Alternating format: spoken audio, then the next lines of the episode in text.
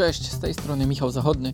Miło mi gościć Cię w moim podcaście, w którym będę od taktycznej strony opowiadał o meczach, które obejrzałem, zawodnikach, których gra mnie zainteresowała, ale też o trenerach, zmianach, trendach i wydarzeniach, które warto przedyskutować. Tak jak poprzedni odcinek podcastu był rozmową o profilowaniu trenerów, tak ten zamierzam w pełni poświęcić taktyce, choć może nie bezpośrednio. Przy rosnącej liczbie treści przed meczem z Anglią znów przypomina się średnio w 8 na 10 artykułów o tym, co zdarzyło się udziałem reprezentacji Polski w Londynie 17 października 1973 roku. Tak, tak, to będzie odcinek o zwycięskim remisie zwycięskim, który dał awans na Mistrzostwa Świata, które zakończyły się trzecim miejscem, które z kolei pozwoliły Polakom myśleć, że należymy do światowej czołówki. Chciałbym oczywiście zaznaczyć, że mówię to wszystko, co nastąpi z perspektywy osoby, która tego nie przeżywała, nie żyła przecież w tamtych czasach. Znaje wyłącznie z materiałów filmowych i lektur wielu książek, relacji bohaterów zdarzeń. I byłem też długo pod wrażeniem tej historii, zwłaszcza w czasach, gdy reprezentacja nie miała w swoich szeregach piłkarzy z czołowych lig Europy, a także tego najlepszego na świecie. Chodzi jednak o to, by pewne bariery mentalne wraz ze zmieniającymi się czasami przełamywać. Nawet jeśli nie interesujecie się historią polskiego futbolu, to pewnie o meczu na Wembley słyszeliście. Słyszeliście, że to pomnikowy występ, który na wyspach obwołano końcem świata, gdzie przed meczem o polskich piłkarzach mówiono, że to bandyci i zwierzęta, że w zasadzie drużyna, która kilka dni wcześniej zremisowała z Holandią, jechała do Londynu jak na ścięcie. W zasadzie ten mit Wembley wrósł w nasze wyobrażenie o futbolu, naszą mentalność i stał się tym wydarzeniem, które najchętniej wyciągano przy okazji różnych wydarzeń, zwłaszcza w latach 90., gdy z Anglikami na przestrzeni 10 lat zagraliśmy dziesięciokrotnie. Gdyby się jednak głębiej nad tym zastanowić, to chęć selekcjonerów do osiągnięcia korzystnego wyniku na Wembley wynikała i z legendy roku 1973 i sposobu, w jaki tamta drużyna go osiągnęła.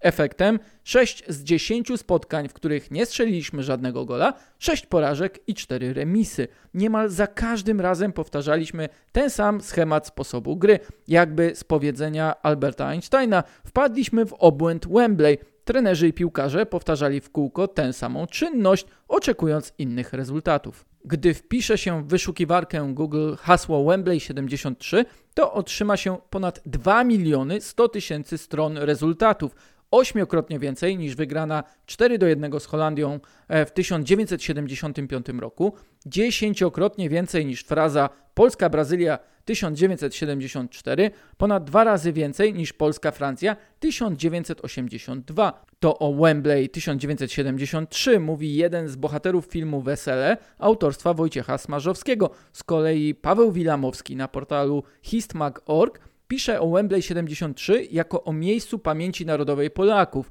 Udowadnia poprzez research prasy, jak mocno mamy wbite w pamięć te zdarzenie, jak często się do niego odwołujemy. Pisze, że w prasie sportowej i w telewizji hasłem Wembley od dawna skutecznie straszy się dorastające wciąż pokolenia polskich piłkarzy i kibiców. Ja dodam, że nie tylko straszy, ale i je wypacza, o czym jednak zaraz. Wilamowski nawiązuje również do książki niemieckiego profesora Diethelma Bleckinga, który powiązał Wembley 1973 z cudem w Bernie z 1954 roku. Niemiec pisał, że jeszcze wiosną 2010 roku osoby urodzone w latach 80. często odpowiadały na pytanie o tamte wydarzenia, że potem wszystko było inaczej. Mężczyźni, którzy w 1973 byli dziećmi w wieku przedszkolnym, po niemal 40 latach potrafili bez dłuższego namysłu wymienić zawodników drużyny grających na poszczególnych pozycjach i skład ławki rezerwowych podczas meczu z 17 października. Wilamowski przypomina również, że zwycięski remis został wybrany piłkarskim wydarzeniem na 80-lecie historii Polskiego Związku Piłki Nożnej.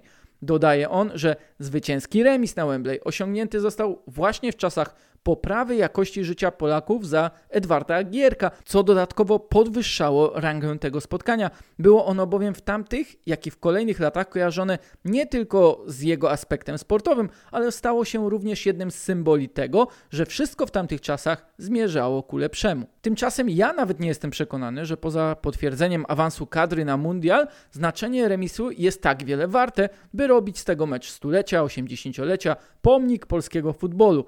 O tej roli w dalszych losach kadry górskiego pisze w swojej książce pan Stefan Szczepłek. Pisze on w meczach polskich spraw, że dzięki spotkaniom z Walią i Anglią w eliminacjach Mundialu 7-4 zespół górskiego nauczył się więcej niż na igrzyskach. To jednak nie do końca prawda, zwłaszcza gdy wspomni się znaczenie doświadczenia turniejowego nabytego przez selekcjonera w Monachium i które spotkanie i dlaczego w turnieju uważał za kryzysowe, najgroźniejsze dla drużyny. W 1974 zdecydował się podburzyć przed tym meczem właśnie zespół decyzjami dyscyplinarnymi i wyciągnąć jeszcze więcej motywacji na ostatnią fazę mistrzostw. Jednak pan Stefan bardzo trafnie zauważa, że kompleks Anglii był tak duży, że strzelcy bramek dla Polski na Wembley stawali się bohaterami. Było ich tylko trzech i każdego momentem kluczowym, najważniejszym w kadrze był gol na tym konkretnym stadionie. O Janie Domarskim pisze wprost, że strzelił najważniejszego gola w historii Polski. Przy Marku Citce zauważa, że pomimo trafienia w przegranym spotkaniu, to zdarzenie miało decydujący wpływ na wygranie plebiscytu sportowca roku w TVP w 1996 roku. Z kolei Jerzy Brzęczek też najbardziej kojarzony jest przez gola oraz swoją ikoniczną już celebrację. Nie trzeba już wspominać reakcji polskiej strony na hat-tricka Pola Skolsa w tym samym spotkaniu. Otworzę teraz dłuższy nawias. Historia naszego futbolu, a zwłaszcza tego, jakie sukcesy osiągaliśmy w latach 70. i 80., jest mocno związana z wpływami, które płynęły z Węgier. Przecież to oni byli pierwszą prawdziwą inspiracją Górskiego. To przeciwko części Złotej Jedenastki zagrał w 1950 roku w turnieju drużyn wojskowych krajów socjalistycznych. Na boisku w Pilźnie spotkał m.in. Ferenca Puskasza, Sandora Kosicza, Laszlo Budaja i Józefa Bossika, którzy grali w barwach Honwedu Budapeszt. Skończyło się ich zwycięstwem 4 do 2, a rywale wywarli na piłkarzu górskim mocne wrażenie. Jeszcze nie takie jak obserwacja z bliska właściwej reprezentacji Węgier, która przed złotem olimpijskim w Helsinkach rozbiła w Warszawie Polskę 5 do 1, do przerwy prowadząc pięcioma golami, odpuszczając gospodarzom drugą połowę, a dwa lata później na żywo obserwował bodaj największy triumf zespołu Gustawa Sebesza, czyli zwycięstwo 7 do 1 z Anglią w Budapeszcie, które miało być dla gości okazją do rewanżu za jeszcze słynniejszą klęskę 3 do 6 na Wembley.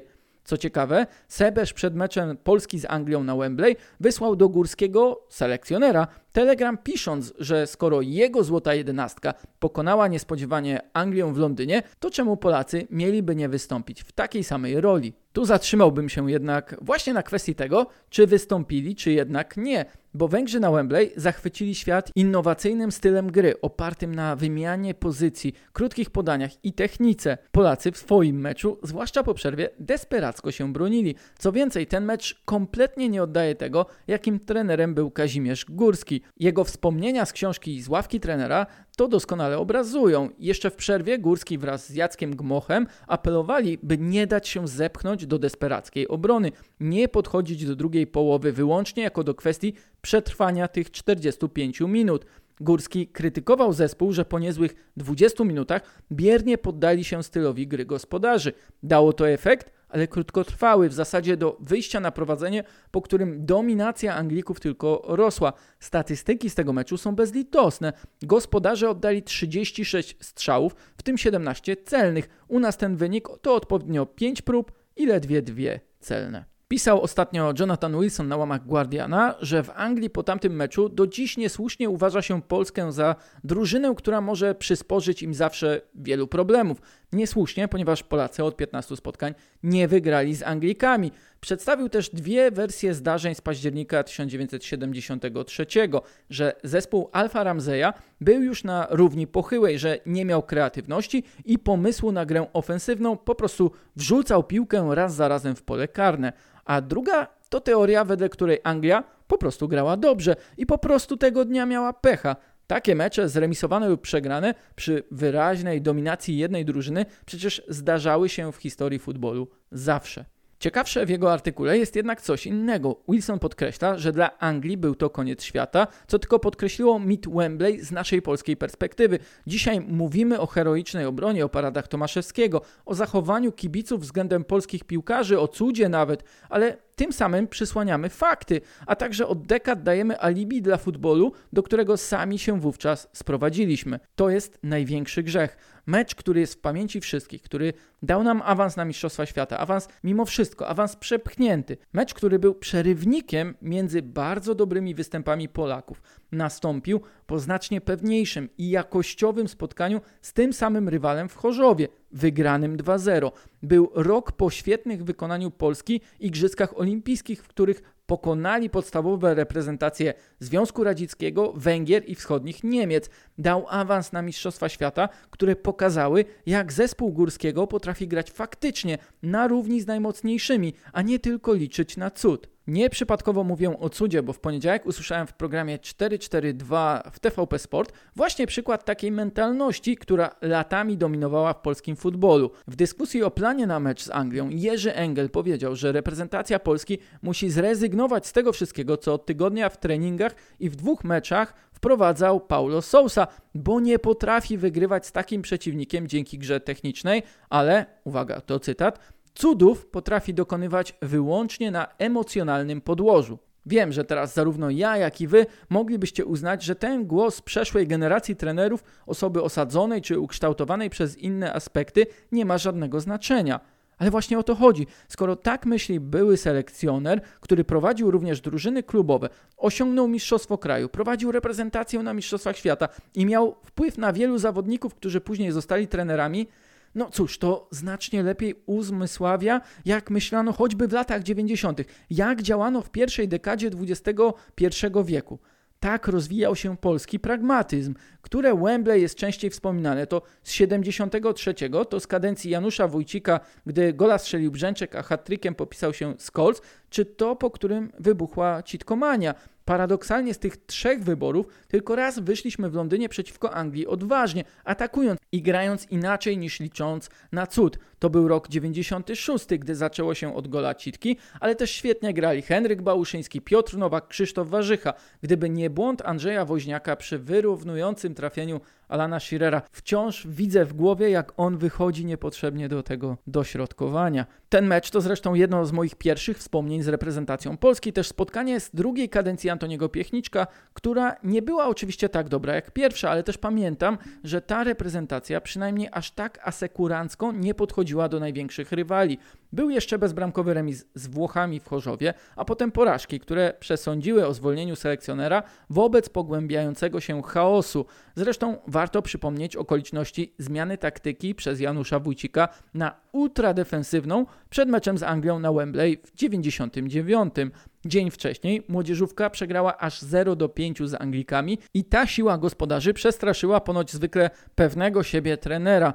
Po meczu, w którym jego zespół został totalnie zdominowany, zrzucał winę na błędy sędziego, jakby to miało jakiekolwiek znaczenie. Tego typu nastawienie dominowało i z czegoś wynikało. Nie z tego, że nie mieliśmy piłkarzy, bo przecież w latach 90. jeszcze dwukrotnie polskie drużyny zagrały w Widze Mistrzów. Na początku dekady Legia walczyła z Manchesterem United w półfinale Pucharu Europy.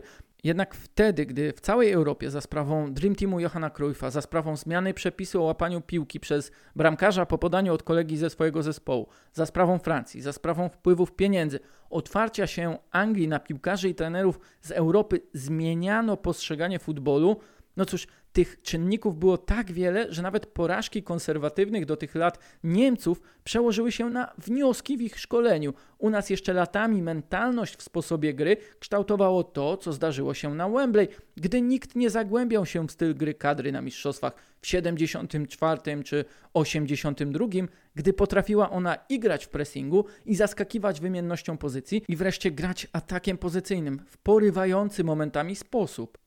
Niestety ten mit Wembley wciąż jest żywy. Wciąż ci sami bohaterowie są wyjmowani każdego 17 października, ale i przy każdym meczu kadry z rywalem wyżej rozstawionym.